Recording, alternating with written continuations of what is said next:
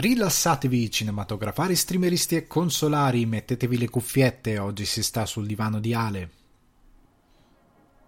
Il pezzo che sentite in sottofondo è So There Are No Fuck Buddies di Sibau e io sono Alessandro Dioguardi, ospite di Sul Divano di Ale, che vi ricordo potete trovare su Spotify, iTunes o Apple Podcast, Google Podcast, Deezer e TuneIn Alexa. Questa settimana avrete degli appuntamenti abbastanza cicciotti. Quello che state ascoltando in questo momento è uno speciale.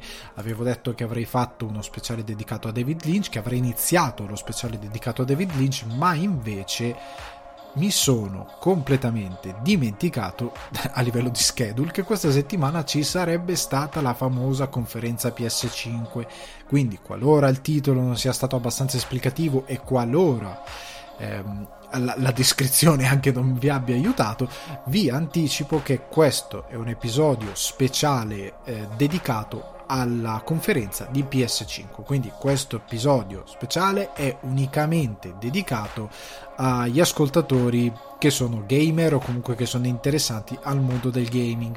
Quindi oggi in questo eh, episodio del podcast parlerò solo ed esclusivamente di PS5 e della conferenza Sony. Quindi andrò direttamente al punto finalmente è arrivata la conferenza di PS5 e è stato un bel evento.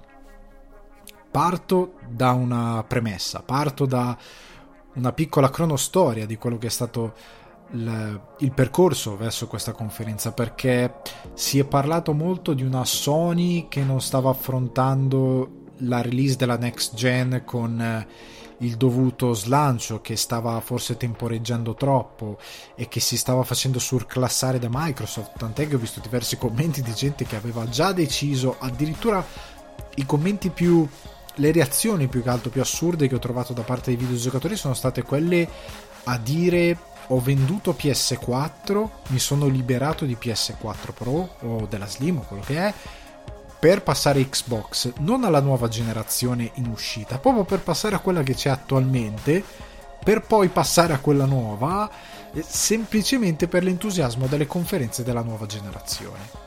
Per me non hanno avuto senso queste reazioni perché Microsoft rispetto a PS4 eh, rispetto a Sony aveva qualcosa da recuperare, aveva del terreno da recuperare, ha fatto le sue eh, azioni, ha preso i suoi provvedimenti, ha preso le sue iniziative, il Game Pass, ehm, ha preso eh, molto di petto la questione del, del, passaggio alla nuova generazione, ma ha dimenticato le esclusive, ha dimenticato tante cose, ha dimenticato di, eh, secondo me, di inquadrare bene quale fosse il suo eh, target. Io credo che Xbox sia una console non, ehm, non, inferiore. Io non ho mai ritenuto Xbox, quella di questa generazione, inferiore a livello di hardware o a livello. Ha delle proposte molto interessanti, ma io la trovo una proposta confusionaria, nel senso che non riesco a capire, anche in base ai titoli proposti, le esclusive, le poche esclusive fatte,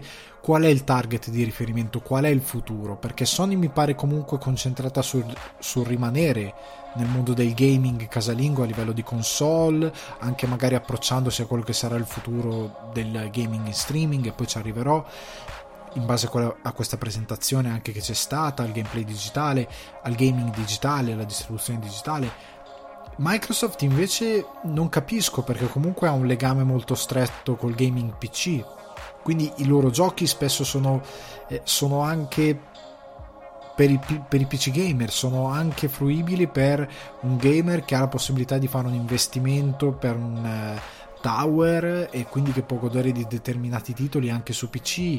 Eh, non, non, riesco bene a capire qual è il vero target di Microsoft. Può essere un mio problema, ma non ho mai capito qual è la linea narrativa, qual è la narrazione che ha Microsoft del gaming. È proprio una questione che non riesco ad arrivare a questa conclusione in modo tale da scegliere quella generazione. Eh, e lo dico da un utente che nella precedente generazione scelse Xbox, nel senso io giocai su Xbox 360, la PS3 la saltai completamente, non, non mi passò neanche per l'anticamera del cervello di comprare una PS3 ho recuperato infatti tanti titoli esclusivi eh, ora grazie al PlayStation Now perché non la ritenevo una console che parlasse al mio target eh, di gamer. Ritenevo Xbox molto più centrata per anche diversi motivi che non sto qua ad approfondire, ma che ormai sappiamo perché sono storicizzati. Rimane il fatto che eh, per questo approccio alla next gen Microsoft ha corso, ha corso veramente forte. Da quando ha iniziato a far uscire le versioni diciamo pro della sua Xbox, da quando ha iniziato a far uscire potenziamenti, Project Scorpio, diverse cose, Xbox One X, tutto quello che ha fatto ha veramente corso, cioè è stato un continuo ricordare ai giocatori che Microsoft era presente, che stava lavorando a, a, un hardware più performante, che stava lavorando al futuro del gaming, ha spinto la console più potente del mercato, ha proprio spinto su questo tasto del, della generazione testosteronica e, e, e ha senso per certi versi. E ha spinto, ha spinto su dati, numeri, vendita, ha spinto su quella pomposità americana che funziona perché è la base del sapersi vendere e saper vendere a livello di marketing.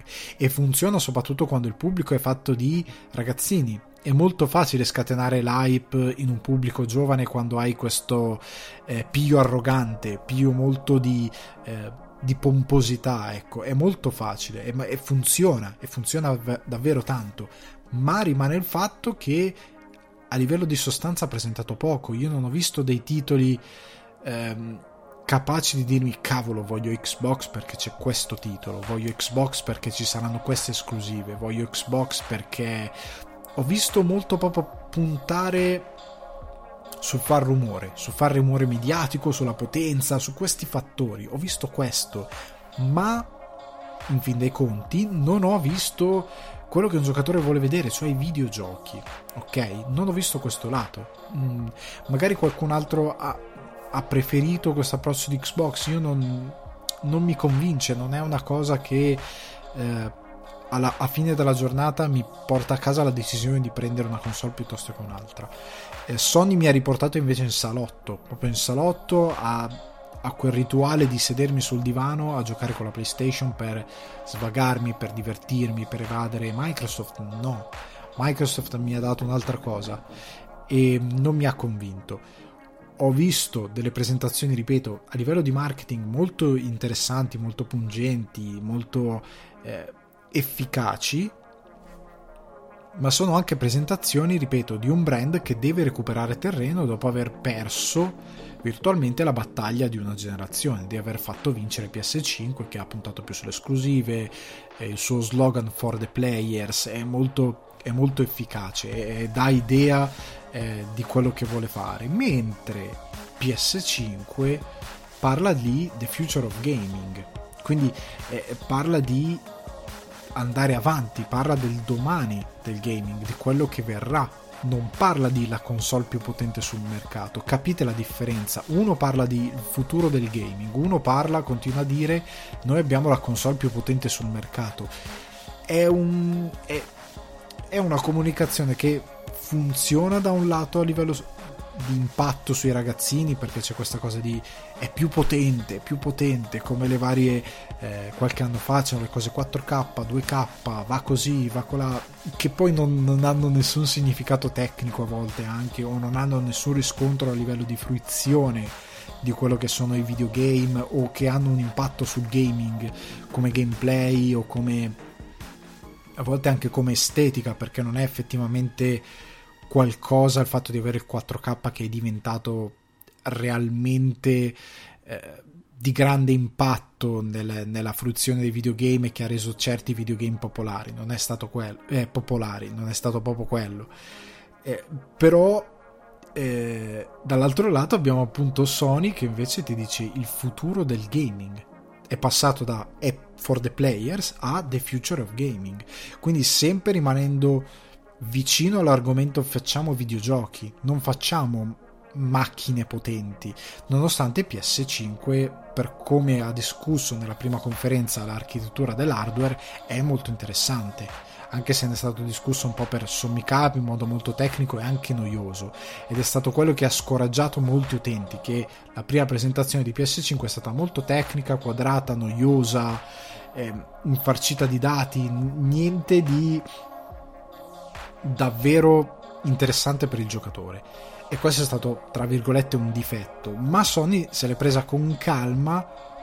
Tanti avevano detto, l'avevano data già per spacciata perché Microsoft aveva fatto molto rumore, quando in verità non era spacciata, è solo che hai il vantaggio di avere un discreto lasso di tempo dalla tua parte e hai occasione di comunicare qualcosa. Microsoft ha detto quasi tutto, ha detto quasi tutto quello che c'era da dire e non ha ancora presentato effettivamente dei titoli che vedremo al lancio, che comunque dei titoli che il giocatore sta dicendo cavolo non vedo l'ora di avere questa cosa esclusiva per Xbox. PS5 invece sì. E lo andiamo a vedere nella presentazione che ha fatto, perché secondo me ha fatto una grande presentazione, meno fatta di numeri, meno fatta di uno che continua a ripetere che lei è la console più potente del mercato perché ha venduto tot unità, perché Microsoft ha fatto anche delle presentazioni farlocche quando ha fatto una nuova versione di Xbox. Quando venne fuori la, la nuova versione più potente di Xbox disse ah, dopo i pre-order abbiamo già esaurito tutte le unità. Sì, ma ha dimenticato di dire il numero. Quante unità erano state fabbricate e messe in commercio per il pre-order? Perché se io sono facciamo un esempio piccolo, se io metto a disposizione 10.000 unità, ovviamente non erano 10.000, saranno state di più, metto a disposizione 10.000 unità e generalmente il numero di unità che si mettono a disposizione è 50.000, 60.000, è chiaro che quelle 10.000 unità vanno sold out. Se io non menziono quel dato, io sono disonesto verso il mio pubblico. E è una disonestà relativa perché potreste dire sì comunque sta- hanno fatto un sold out. Sì ma è come dire io ho un cinema di 10 persone faccio tutte le sere sold out. O io ho un teatro di 10 posti e faccio tutte le sere sold out con le mie eh, piste teatrali. E un conto è dire io riempio San Siro io riempio la Scala di Milano io riempio eh, cinema da 2000 posti non è la stessa cosa, c'è un, eh, un impatto diverso, c'è un dato che dà una differenza tra un qualcosa di piccolo e un qualcosa di grande. Ora ho estremizzato i dati per farvi capire il concetto, però è ovvio che Microsoft è stata disonesta nella sua comunicazione da sempre e continua a tenere fuori i videogiochi. Sony ho amato il fatto che abbia concentrato la sua un'ora circa durata la conferenza sui videogiochi, sui titoli. Hanno parlato poco, hanno fatto qualche errore comunque, ma hanno parlato poco. Quindi voglio andare dritto dritto in quella che è stata la presentazione eh, di PS5. Lo farò in modo molto veloce, in modo molto leggero. Cercherò anche di scherzare, di tenervi un po' eh, in un ambiente un po' più leggero. Eh, cercherò di prendermi meno sul serio premessa che faccio appunto per farvi capire che siamo qui anche per giocare, ok? Oltre ai discorsi seri ho fatto un'introduzione abbastanza seriosa, ma cerchiamo di tenere tutto sul leggero perché stiamo parlando di console. Qua non, voglio, non c'è spazio per console war, eh, non mi interessa la console war. Se io avessi la possibilità comprerei tutte le console e tutti i giochi. Io non compro Xbox solo perché non ho la possibilità di comprare anche Xbox, non ho lo spazio vitale di giocare anche ai titoli Xbox o a, anche se devo scegliere non ho l'interesse verso Xbox perché tanti titoli li gioco su PC e non mi interessa recuperarli su Xbox, non ho una Nintendo Switch per ora perché non ho avuto la possibilità di poterne acquistare una, però lo farò perché ho, ho voglia di recuperare determinati titoli che ho visto giocato magari da altri e, e non, non mi interessa la console war, è una cosa molto immatura e stupida. Voglio parlare di quello che succede, di quello che abbiamo, eh, che possiamo toccare con mano, che possiamo vedere. Quindi tuffiamoci direttamente nella presentazione di Sony che chiosando secondo me è stata molto ben fatta, molto interessante, che ha dei difetti che ora andrò a sviscerare per alcune cose, ma che ha davvero recuperato tutto il terreno che molti pensavano avesse perso nei confronti di Microsoft e che invece aveva assolutamente eh, semplicemente tenuto a freno perché aveva il tempo dalla sua parte. Ok? Aveva il, te- il favore del tempo, aveva la possibilità di aspettare e ha scelto di dare una presentazione a giugno e non mesi con mesi d'anticipo e ha scelto di prendere il suo tempo per dare ulteriori informazioni, anche perché la release della nuova generazione è, ehm, è attesa per la fine del 2020, quindi ci sono ancora diversi mesi da qua alla fine del 2020. C'è ancora tempo per i pre-order, c'è ancora tempo per tante cose, ok? Quindi possono ancora giocare con molte informazioni, possono ancora giocare mostrando qualcosa in più, perché do- dopo ci, alt- ci sarebbero state altre perché questo sarebbe stato periodo di E3, però ci sarebbero state dopo le 3 altre conferenze, altri eventi come quello Germa- in Germania, di Colonia se non ricordo male, che sono generalmente altretta- non altrettanto importanti ma altrettanto interessanti da seguire per vedere lo sviluppo di alcune cose e in chiave next gen sono molto importanti.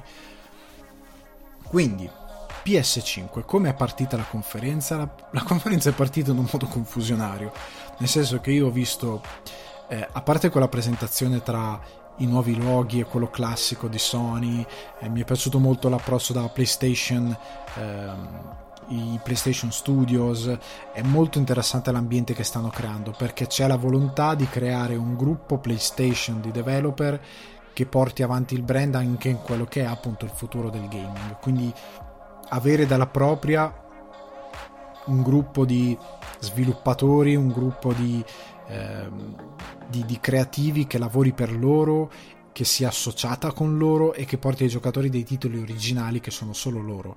E in questo caso Nintendo, nella sua eh, idea, secondo me, arretrata, quindi di avere molti ehm, brand esclusivi, di avere quasi esclusivamente brand esclusivi e poche terze parti, sotto un certo punto di vista vincono perché nel futuro sarà molto importante questa cosa. Nel momento in cui il gaming si evolverà, credo che avere questa identità ben precisa sarà molto importante Sony sta cercando a suo modo di lavorare in questo modo un po' come se fossero dei canali televisivi che hanno i loro creativi, hanno eh, le, loro, eh, le loro partnership sotto un brand che possono essere PlayStation Studio. Però veniamo al punto. Allora, sono partiti con Rockstar.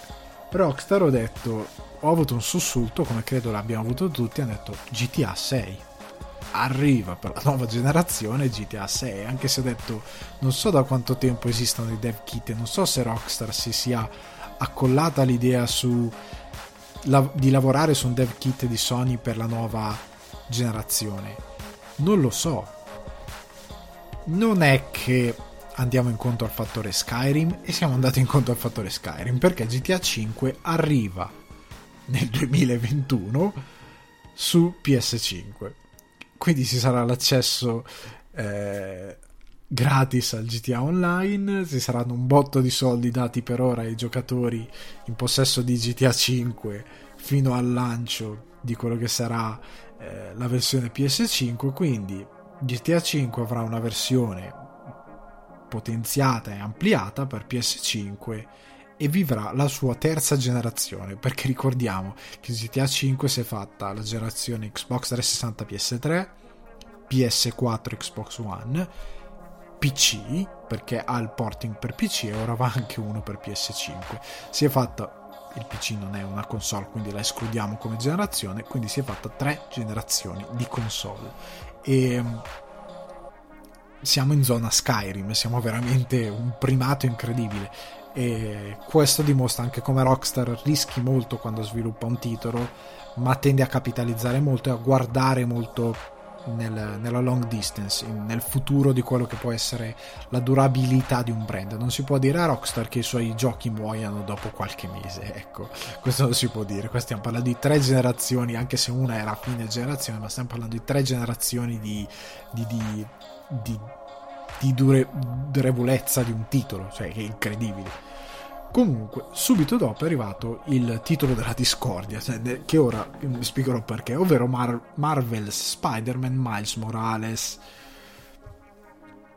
Per questo titolo è successo di tutto. Io mi sono emozionato molto quando ho visto il gameplay, quando ho visto il trailer, un teaser più che altro, più che un trailer, di questo titolo per il semplice fatto che c'erano stati dei rumor riguardo il sequel di Marvel Spider-Man. Si era parlato di eh, anzi no, no, non sto a dire di cosa si è parlato, lo aggiungo dopo, però ho visto questo trailer e ho detto ok, Spider-Man Miles Morales non è Marvel Spider-Man 2, è Spider-Man Miles Morales. Il che vuol dire che è una sorta di spin-off, perché dov'è Peter Parker? E non perché Peter Parker sia al 100% necessario, ma semplicemente perché si era partiti con un arco narrativo e quell'arco narrativo non è concluso, perché Peter ha iniziato un percorso in quel gioco e non lo sta finendo portando avanti. Quindi chi si aspetta un sequel di quel titolo si aspetta un titolo che porti avanti la storia di Peter, ma che includa anche il nuovo Spider-Man, quindi che siano entrambi giocabili, ok? E c'erano dei rumor riguardo questa cosa, ma soprattutto c'erano dei rumor riguardo un capitolo che includeva i cicli notte e giorno, che non erano stati inclusi nella vecchia versione PS4, cioè nella vecchia versione, nella versione attuale PS4, e potevi cambiare solo il, me- il, ciclo notte e giorno, potevi fare mattino, pomeriggio e sera da quei punti, eh, quelle, quei, quei, punti, quei box della Oscorp dove facevi altre missioni. Eh, potevi cambiare il meteo anche in quelle circostanze il meteo non era dinamico c'era una discretamente bassa interazione con l'ambiente non c'era una grande interazione con l'ambiente però il gioco era graficamente stupendo effetti luce, era veramente solido e ben fatto. Io l'ho amato Marvel Spider-Man, è un gioco che ho amato tantissimo. I rumor dicevano che avrebbero introdotto queste cose, avrebbero introdotto una fisica che avrebbe permesso anche. Eh, si parlava di neve, cosa che si è vista nel trailer, e quindi di eh, neve che si poggia sulle spalle dei personaggi quando stanno fermi, impronte lasciate, eh, conseguenze sull'interazione con lo scenario, quindi se c'è la neve puoi eh, comunque viene eh, impattato tuo, la tua resistenza, non la resistenza, ma comunque l'aderenza che hai sul terreno, da quello che, avevo, che ricordo.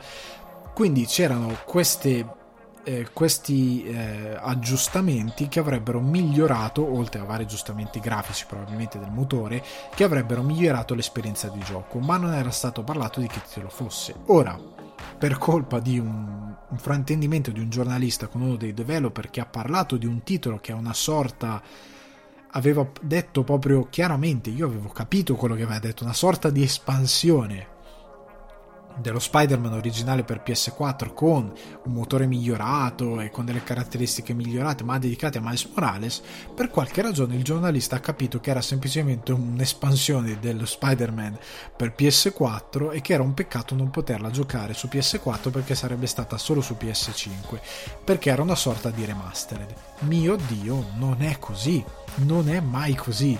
Era piuttosto chiaro che non fosse così. Il developer aveva detto chiaramente che era un capitolo migliorato a livello di motore grafico, eccetera, eccetera, e che trattava di Miles Morales. Ma non aveva parlato di un'espansione, aveva parlato letteralmente di un capitolo aggiuntivo, ok? Di un capitolo dedicato a Miles Morales con delle migliorie che giravano solo su PS5. Ha detto si può parlare come di una sorta di eh, versione riveduta corretta e migliorata del Marvel Spider-Man che abbiamo fatto per PS4, ma non un DLC, non un'espansione, non un eh, Marvel Spider-Man rimasterizzato per PS5 più Miles Morales, ok? Quindi sostanzialmente questo giornalista ha un po' capito quello che gli andava, gli andava a lui di capire, perché era piuttosto chiaro. Infatti questa cosa è stata anche eh, rettificata da Insomniac Games che ha confermato che questo nuovo capitolo sarà uno standalone. Lo statement ufficiale, io sto ridendo da, da diverse ore perché lo statement ufficiale di Insomniac è Marvel Spider-Man Miles Morales is the next adventure in the Marvel Spider-Man universe. We will reveal more about this standalone game at a future date. Hashtag Miles Morales PS5. Il primo commento è There is a lot of confusion if this is a remake with an expansion or just Miles, Miles' own game. Can you clarify?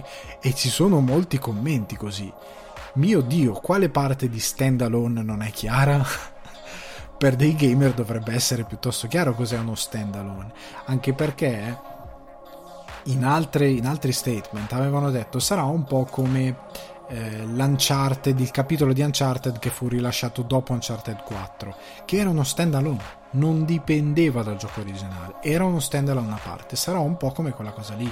Questo capitolo non durerà 40 ore come durava l'originale, durerà di meno, ma sarà solo su Miles Morales e sarà una storia portata su PS5 e il cui design è stato pensato per PS5 con un motore di gioco migliorato e con un motore grafico migliorato per PS5. Era chiaro che Marvel Spider-Man non potesse arrivare su PS5 con un sequel al lancio di una console che probabilmente è nelle mani degli sviluppatori non da troppo tempo e che se era negli, nelle mani degli sviluppatori avevano appena finito di fare un capitolo e quindi non potevano per una questione proprio pratica ributtarsi un altro titolo di 40 ore. Gli sviluppatori sono stati molto chiari riguardo cosa fosse Spider-Man Miles Morales. Quindi Miles Morales è uno standalone ok? Non è un'espansione non avremo una versione rimasterizzata di Marvel Spider-Man è uno standalone per PS5 che ha delle feature rivedute e corrette sfruttando il nuovo motore. O comunque un motore non propriamente nuovo ma un motore migliorato. Ok? è abbastanza chiaro. Io spero che sia abbastanza chiaro. Resta il fatto che sono parecchio in hype per questo gioco. Sono molto interessato perché amo Spider-Man amo quel tipo di universo amo quello che hanno fatto su eh, Marvel Spider-Man e spero di vedere perché nel trailer si sono viste brevi sequenze in cui si usano i poteri che sono un po' diversi perché Miles Morales ha qualche potere in più rispetto a Peter Parker. Voglio vedere come impostano il gameplay basandosi su quello che lui sa fare. E voglio vedere quanta libertà ci daranno per eh, la mappa di gioco. Credo che daranno piena libertà in tutta la mappa di gioco. Eh, però sono, sono, molto curioso sono molto curioso anche di vedere a quanto lo venderanno 30 euro 40 euro sarà interessante. Passiamo andiamo veloci. Gran Turismo. Gran Turismo non me ne frega assolutamente niente per il semplice fatto che ehm, non sono un amante del brand. Ne ho avuto uno per PS2 ci ho giocato malamente anche per troppo tempo rispetto a eh, rispetto a quelli che sono i miei gusti. Io non sono un amante di corse d'auto, non sono un amante di questo tipo di sport, quindi ho veramente bassissimo interesse per Gran Turismo 7, ma allo stesso tempo vedo la qualità altissima del titolo e vedo la qualità altissima che hanno messo nello sviluppare questo gioco. È veramente un titolo next gen, ha veramente dei grandissimi livelli di qualità estetica. Eh, mi aspetto di vedere qualcosa di più ehm, e mi aspetto di vedere magari anche un gameplay più che altro per gli appassionati migliorato e che sia all'altezza di questa generazione. Non mi aspetto miracoli da Gran Turismo 7 a livello di rivoluzione di gameplay, ma visto che hanno messo una campagna, che è una cosa che molti hanno chiesto, e ehm, credo ci saranno eh, dei, dei del, del, delle scene di isteria, perché comunque Gran Turismo lo si aspettava, gli appassionati lo aspettavano. E quindi buon ritorno. Ratchet Clank Rift Apart è, è, uno dei gameplay che mi ha interessato di più perché qua c'era del gameplay. Era un trailer che aveva anche delle sessioni di gameplay, qualcosa di scriptato perché si sta parlando di sostanzialmente multiversi. Qua universi paralleli, multiversi stanno andando di moda dopo Spider-Man. Ehm molto molto molto molto interessante perché sembra che ci siano questi portali che eh, ti permettono di spostarti all'interno dello scenario stesso eh, in modo molto veloce ma nella sequenza che credo fosse scriptata e che fosse puramente narrativa ti permette di spostarti anche da un universo all'altro ma io credo che quella fosse proprio una sequenza scriptata per farti vedere a livello di narrativa, di introduzione, tutti i vari mondi che ci sono o alcuni dei mondi che ci sono nel Ratchet Clank e, per, e poi te li vedrai uno a uno probabilmente. Non credo che tu in tempo reale possa switchare da un universo all'altro. Sarebbe incredibile da vedere perché farebbe proprio vedere quanto è veloce il nuovo SSD e quanto è performante la console perché io spero che queste mappe di gioco dei vari universi, come sembrava dal gameplay, siano davvero vaste, perché c'era una cittadina, un ambiente urbano molto dettagliato, pieno di dettagli ed era gameplay. Ce n'era uno più ehm, più selvaggio, quindi foresta, giungla, quello che è. C'erano diverse ambientazioni. Se sono tutte con una mappa di gioco come abbiamo le mappe di gioco oggi, non dico magari Red Dead Redemption, ma comunque la mappa di gioco grande di Ratchet Clank, magari un po' più grande, però ce ne sono quattro collegate in tempo reale, puoi andare da una all'altra senza caricamenti come hanno fatto vedere, quello sarebbe veramente bello e rivoluzionario. Che in game tu puoi spostarti quasi velocemente tramite un portale da un punto X a un punto Y eh, all'interno della stessa mappa è interessante a livello di gameplay, ma a livello tecnico non è, non è grandioso, non è quello che mi aspetto dalla nuova generazione. Passare in tempo reale da una mappa a un'altra completamente diverse, quello sì. Quello sarebbe veramente bello.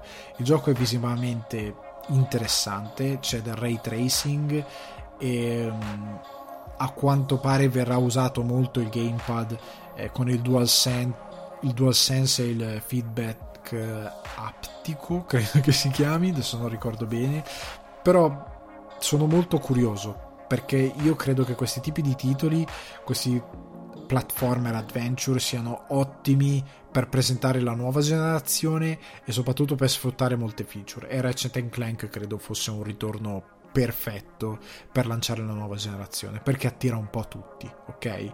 E molto interessante. Speriamo che il passaggio tra dimensioni e mappe sia effettivamente in tempo reale e che sia fattibile in tempo reale che non sia solo scriptato. Ci spero molto. Project Atia di Square Enix. Square Enix ehm, produce questo gioco dei Luminous Production è un gioco fantasy ed è un gioco PS5, nel senso è, è un'esclusiva temporale, da quello che ho capito, di PS5, quindi arriverà da quello che si capisce anche su altre piattaforme, ma, ma si sfruttano ambienti molto verticali da quello che si vede dal trailer, che è una possibilità che dà la nuova PlayStation 5. E mm, che dire, è stupendo visivamente, si vede che hanno davvero iniziato a sfruttare le potenzialità della nuova, della nuova gen sono curioso, è uno di quei titoli che mi ha incuriosito prima di tutto per una questione estetica, per una questione proprio di impatto visivo. Ehm, sono curioso, spero di vedere di più, è un, praticamente un teaser di quello che è il gioco. Però non, non si è visto granché, però quello che si è visto è interessante. Stray, Stray non so come commentarlo, si è visto questo trailer di questo gatto che si muove in questo mondo di robot eh, potrebbe essere tutto, potrebbe essere niente, potrebbe essere un gioco completamente insignificante o potrebbe essere grandioso. Anche qui c'è un'estetica molto interessante, molto affascinante, molto bella, si vede questa Tokyo, questo Giappone notturno con molte luci dinamiche, è veramente un po' il paradiso eh, del, del, dell'amante dell'estetica videoludica, ma non è stato detto a livello di gameplay, quindi non è stato detto nulla a livello di gameplay, quindi arrivederci. Returnal ehm, è un gioco sci-fi. Non ho idea di cosa sia, sembra un TPS in terza persona, a un certo punto switchava in visuale isometrica, non ho capito se sembrava una visuale di gioco, quindi passare dal TPS alla visuale isometrica in tempo reale perché sembrava gameplay, non sembrava un campo molto ampio fatto un, la, un campo largo eh, fatto attraverso una cutscene. Sembrava gameplay ok? Tanto campo lungo non campo largo. Comunque eh, mi, mi, mi schianto con le parole. Dicevo eh, sembra molto interessante. Ha questa feature che è particolare. Del gioco non si sa null'altro, come molti dei giochi. È, un po', è stato un po' il, il difetto di alcuni eh, titoli che veramente non si sa nulla. Io capisco che da qua alla release magari ci passa davvero molto tempo però qualcosina sarebbe stato interessante vederlo. E poi c'è un titolo che praticamente non ha fatto vedere nulla, pur spacciando che stavano per far vedere qualcosa, ma ci arrivo dopo. Sackboy a Big Adventure è praticamente un titolo dedicato al protagonista di Little Big Planet. Ehm, è un platform 3D, è quello che mi ha sorpreso di meno. Ehm, perché l'ho trovato quello più indietro, forse a livello estetico, poteva essere benissimo un indie game per PS4. Eh, non mi ha sorpreso molto. È interessante, però è uno di quei titoli che serve a ricordare che PlayStation 4 eh, ha il suo lato Nintendo, nel senso che c'è Ratchet Clank, ok, che è per tutti, ma c'è anche Sackboy che è proprio per, per ragazzini. Non è per me, non è un titolo che è per me, anche se ha delle cose interessanti a livello visivo. Eh, però è, è, molto infantile, è un classico platform 3D, ok? Eh, non niente di che mi faccia urlare al miracolo. Subito dopo Destruction All Stars è un, sostanzialmente un incrocio tra Rocket League, la, l'impatto visivo di Fortnite, è una specie di, di Twisted Metal, se ricordate, è una specie di Demolition Derby, Destruction Derby, chiamatelo come volete, in un'arena con queste macchine assurde che hanno delle lame rotanti, laser, hanno qualsiasi cosa. Ho visto macchine tagliate in due, non so se sono cose scriptate o se si possono davvero fare. Ho visto collisioni con molti. Ehm, molti effetti con eh, pezzi di macchine che esplodono da tutte le parti, ma ho visto anche i personaggi uscire dagli abitacoli per eh, sostanzialmente poi correre lungo l'arena o saltare sui tetti delle macchine. Quindi potrebbe essere questo misto assurdo tra un TPS, un gioco di macchine stile Demolition Derby con delle armi e delle abilità potrebbe essere, se fosse online, io credo sarà online, sarà un colpaccio incredibile. Potrebbe essere il, il titolo che tutti vorranno giocare online, soprattutto su PS5 perché credo sia esclusiva PS5. È molto interessante. Personalmente non, non è una cosa per la quale vado in hype, però è interessante. Successivamente, Kena Bridge of Spirits. Allora, è un anche qui un TPS è un fantasy d'avventura, eh, quindi non propriamente un TPS, un fantasy d'avventura, non usiamo parole a caso, eh, con combattimenti di mischia, abilità a distanza, anche questa dovrebbe essere esclusiva temporale per console. È interessante, un design alla Pixar, Ghibli, un, una via di mezzo, una cosa molto ibridata, molto fantasioso molto colorato, l'ho trovato decisamente appetibile. Magari non il mio genere, sarebbe bello vedere qualcosa di più di gameplay, è stato mostrato molto poco, però è uno di quei titoli che ti fa vedere qualcosa a PS5, ok?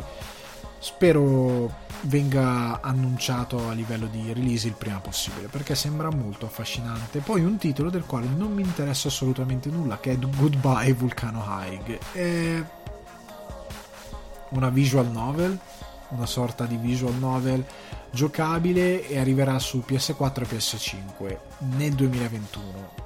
Non me ne frega assolutamente nulla. È una cosa disegnata con dei dinosauri veramente zero interesse, mi dispiace. Oddworld uh, Soul. Uh, Soulstorm, non Soul, Soulstorm. Allora, è arrivato come uno schiaffo è, un, è il classico platform 2D come è sempre stato Oddworld e i Bodysay ma ha qualche elemento eh, ha molti elementi che poi spostano la telecamera in modo tale che diventi anche 3D che è, è, ha della profondità di campo nonostante sia una sorta di platform 2D è molto bello, è molto affascinante e non ha perso quella ironia nera che hanno questi tipi di che ha questa saga Oddworld. E quindi non vedo l'ora di effettivamente vederlo su PS5 sembra molto molto figo. Ghostwire Tokyo. Ghostwire Tokyo esclusiva temporale data di uscita 2021 non mi ha sorpreso, nel senso che l'ho visto, non so se è stata una brutta impressione, ma l'ho visto un po' indietro a livello di estetica. Non mi è sembrato proprio un titolo PS5, magari è un'impressione sbagliata. Però non, non l'ho visto sorprendente, mi ha un po' lasciato indifferente, devo dire la verità. È quello che mi ha davvero sorpreso molto poco. E anche il successivo, che è Jet The Far Shore. Mm, disponibile a fine 2020, quindi al lancio, ma mi è sembrato una sorta di indie game. Molto poco interessante, non, non ho prestato davvero molta attenzione perché mi ha perso subito. Godfall, Godfall e non è la prima volta che lo vediamo. Gearbox ha puntato su un'estetica molto interessante, su una spettacolarità da hack and slash, anche se questo è sorta di looter slasher, diciamo.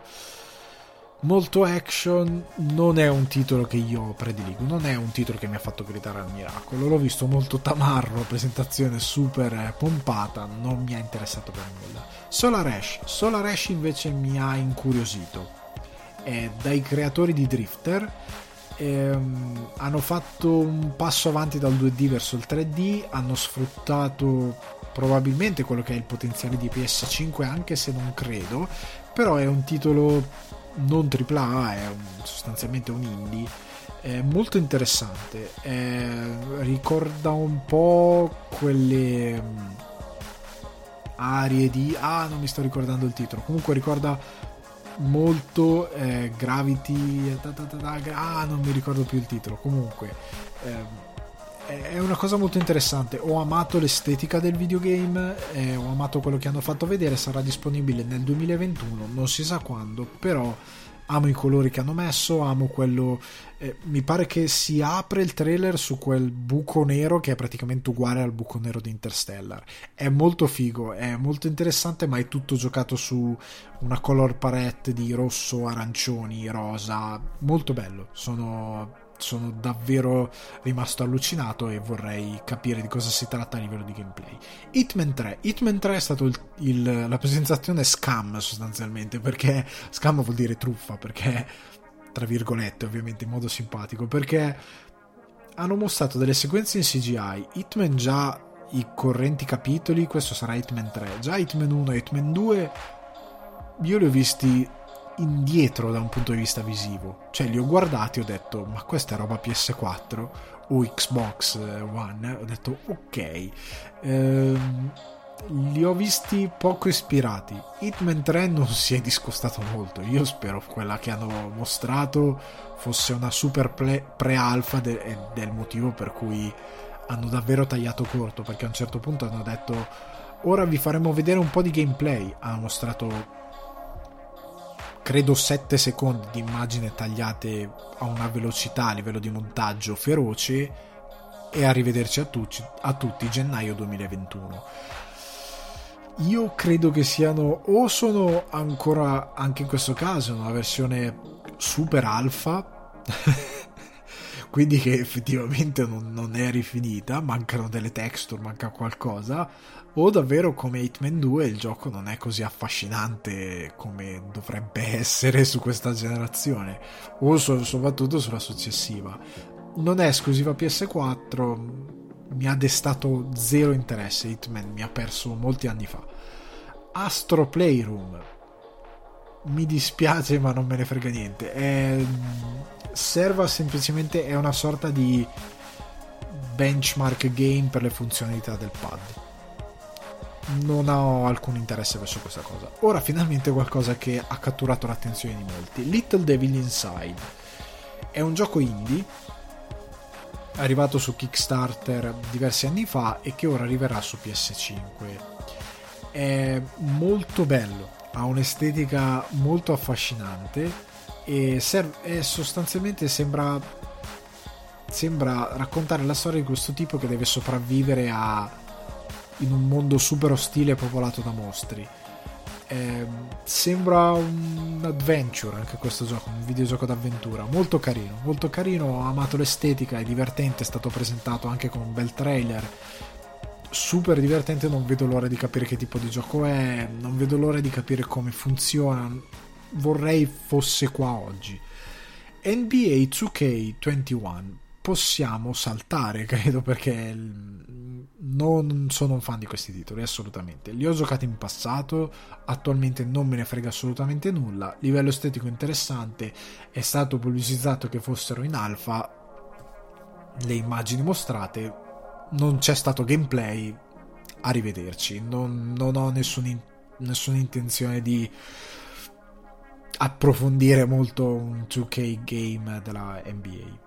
Bugsnax. Bugsnax mi ha traumatizzato perché è sviluppato dal creatore di Octodad che già di per sé è un indie e mostra tutto il suo essere indie in una grafica che poteva essere anche per PS4, inizio PS4, anche PS3.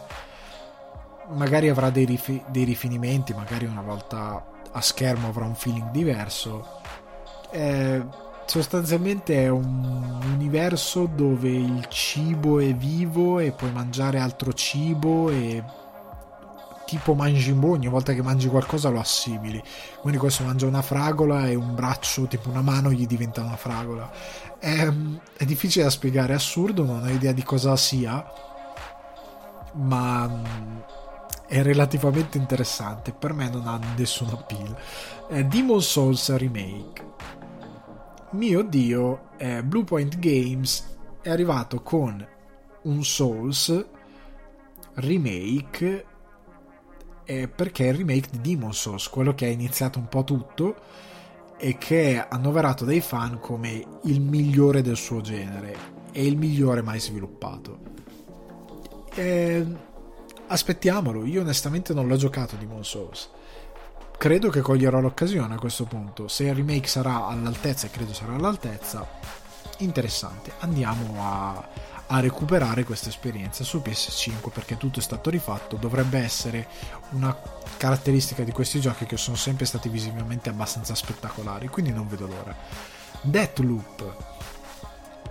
Quindi gli autori di Prey e Dishonored degli Arcane Studios arrivano con questo Deathloop, non Deathloop, Deathloop ehm, era già arrivato allo scorso E3 non era granché impressionante ma parla di un protagonista che eh, muore e rinasce muore e rinasce un ciclo infinito di morti.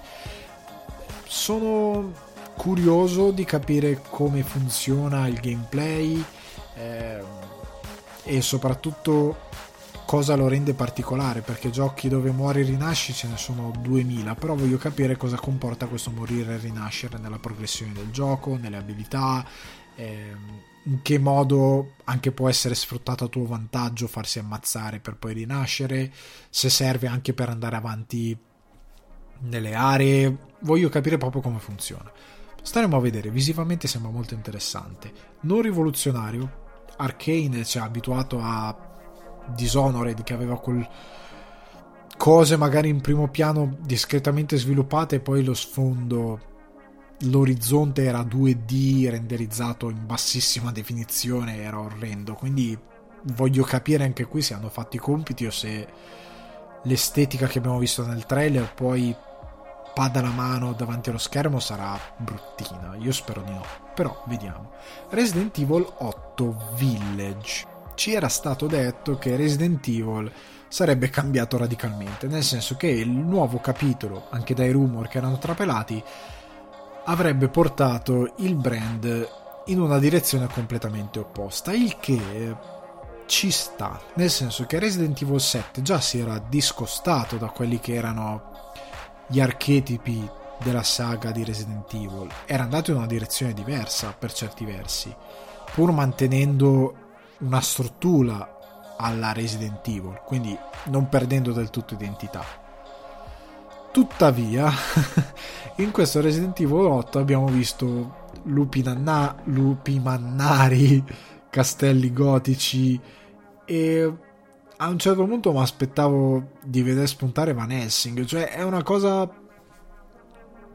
eh, che si muove in una direzione da horror classico e che abbandona la figura dello zombie quasi completamente. Ehm, non so cosa pensare. Sono curioso perché comunque è in prima persona come Resident Evil 7, quindi hanno tenuto quella struttura. E sono curioso soprattutto perché ritorna Chris.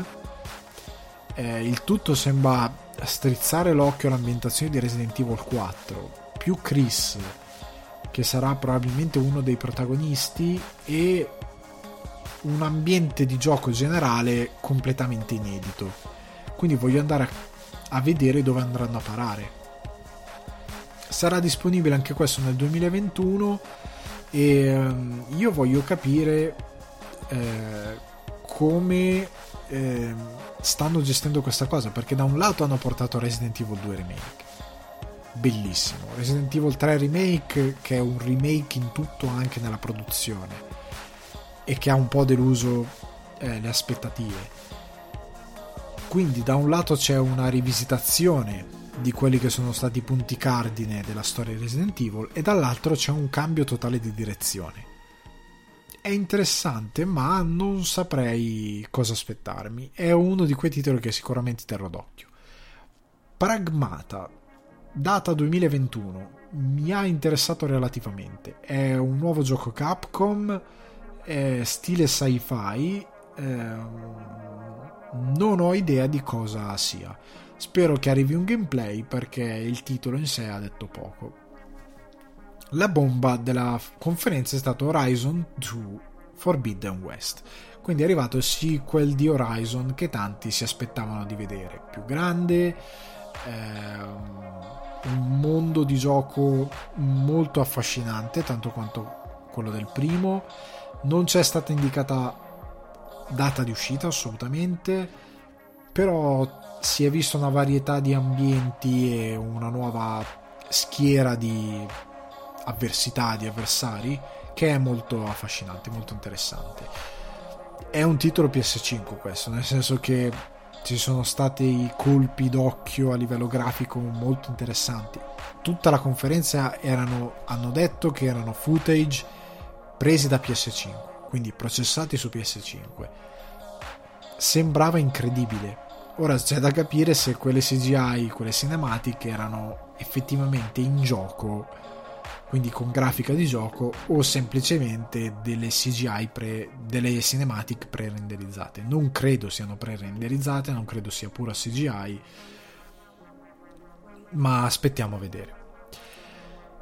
Quindi, riassumendo, i titoli che sono davvero secondo me di impatto, tralasciando qualche indie poco interessante, sono Spider-Man, eh, Gran Turismo 7, Ratchet Clank, Project Katia, ehm, Returnal, The Extraction All-Star, Kena, Bridge of Spirit, ehm, Soulstorm della serie Oddworld Ghostwire per me no, però per molti probabilmente interessante.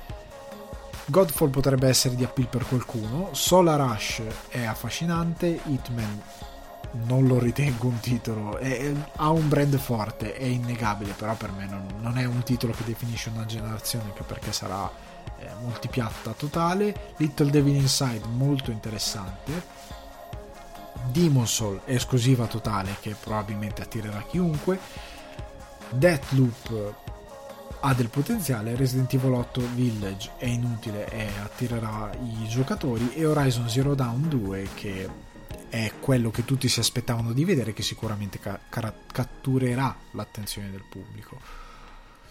Il downside di questa conferenza che comunque è stata incentrata sui videogiochi eh, è forse quello di aver dato poche certezze, nel senso che abbiamo visto qualche videogame come Ratchet Clank con del gameplay, ma abbiamo visto molti teaser sostanzialmente, poco eh, gameplay, ma quello probabilmente se lo vogliono giocare per un'altra conferenza, vogliono probabilmente dedicare altre conferenze dove diranno il prezzo, dove diranno magari dove faranno vedere eh, la home della console, quindi la, eh, l'interfaccia della console. Quindi io credo che in altre conferenze avremo nuove informazioni riguardo PS4 e avremo anche qualche gameplay in più. Io spero di vedere proprio un, developer pad alla mano che ci fa vedere del gameplay e che ci fa vedere cosa effettivamente perché tante date 2021 qualcuno 2020 quindi effettivamente al lancio però 2021 quando?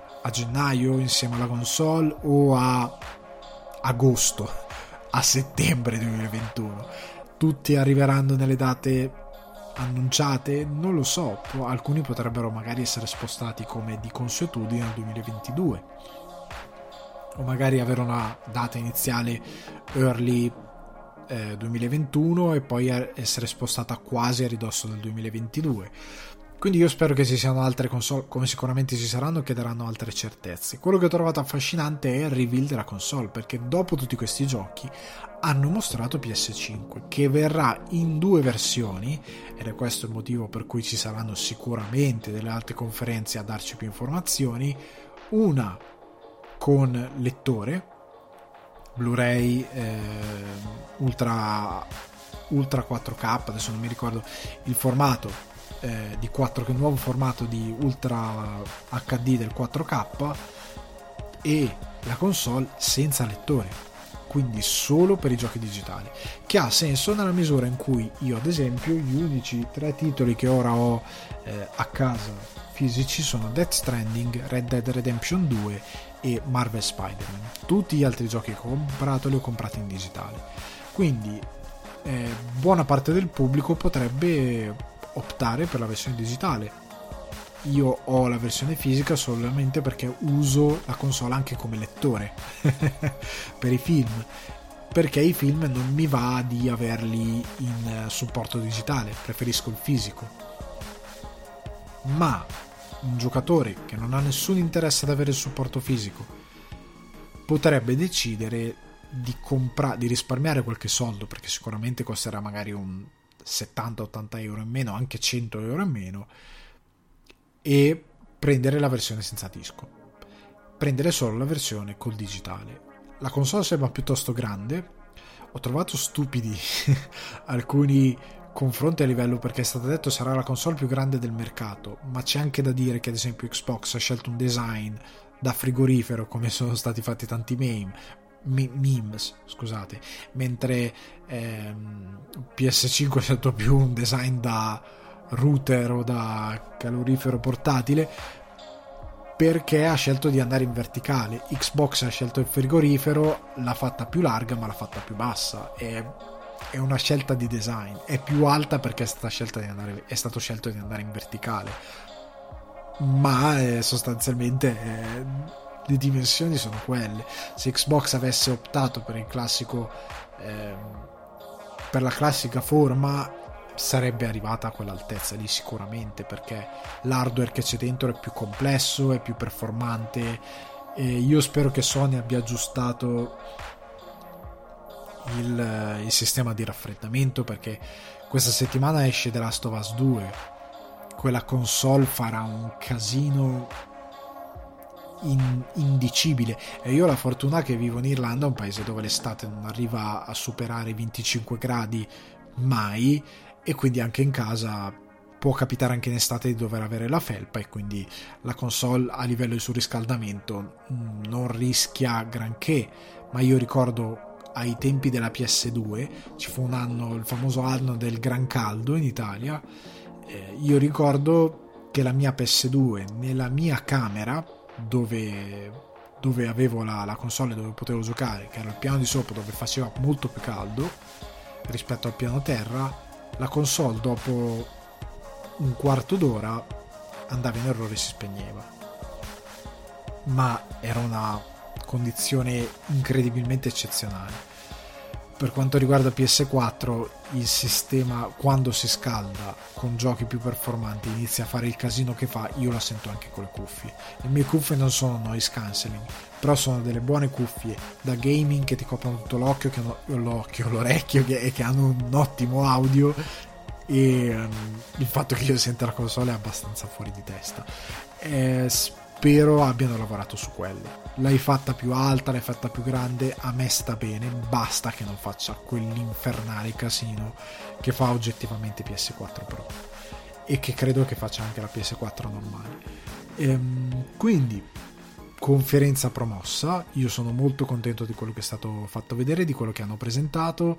Ci sono molti titoli eh, affascinanti, ci sono molti ritorni, ci sono molte IP conosciute, ma è una cosa che mi aspetto al lancio di una console e ci sono anche delle nuove IP, che è anche quello che mi aspetto, cioè fortunatamente abbiamo avuto eh, Solar Rush, eh, The Devil Inside, eh, Deathloop questo Pragmata, abbiamo ehm, l'altro titolo, mio dio, quello nello spazio vado a scorrere Returnal abbiamo diversi titoli Stray eh, Project Atia comunque un discreto numero di IP originali nuove che è una cosa, ripeto, è quello che bisogna fare quando si punta sul proprio brand.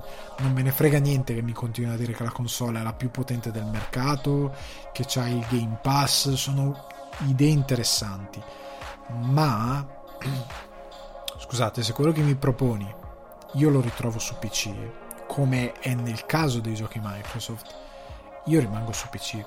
Io ho la possibilità di semplicemente aggiornare il mio PC con una spesa che è inferiore rispetto a quello eh, del costo della console, del, del, dell'avere un, un, altro Game Pass, eh, dell'avere sostanzialmente un altro spazio da occupare con la console, quindi da crearmi degli altri problemi, preferisco continuare col PC. Se le tue eh, esclusive, se i tuoi titoli poi mi ritornano anche sul, su un PC. PS4 invece è una console casalinga, mi continua a dare l'idea di una console fatta per i giocatori che vogliono giocare sul divano e questa cosa la apprezzo, soprattutto nel momento in cui si parla di giochi e di tecnologia messa a disposizione di chi sviluppa i giochi e non del mero vantarsi di quanto è forte la mia console. Non me ne frega niente. Io sono l'utente finale, mi devi mostrare cosa poi vado a comprare. Non me ne frega niente che è potentissima, perché posso avere la macchina più potente del mondo, ma se non ho poi il, il, la possibilità di usarla questa macchina perché non ho niente che sia davvero interessante, che sia davvero unico, che sia davvero distintivo per quella macchina, non me ne faccio niente. Lo speciale finisce qui, come avevo detto, sarebbe durato un'oretta circa, molto breve, solo dedicato alla conferenza. Ho parlato dei titoli, ho parlato di quello che è stato discusso, ho fatto anche una piccola introduzione alla questione eh, della presentazione Sony che ha allentato molto in altre presentazioni, che in questa in alcuni frangenti ha fatto vedere davvero poco e che non ha dato molte certezze perché, ripeto, credo voglia arrivare a darle in successivi appuntamenti, quindi darci qualcosa più avanti nel tempo, dilatare le informazioni in modo tale da arrivare a ridosso, non troppo a ridosso spero, della release con delle idee più chiare su cosa sia il PS5 perché già attualmente ci ha dato molte idee ci ha dato molte ha, dato, ha dichiarato molti intenti ma le, le, le reveal che credo farà fra settembre e ottobre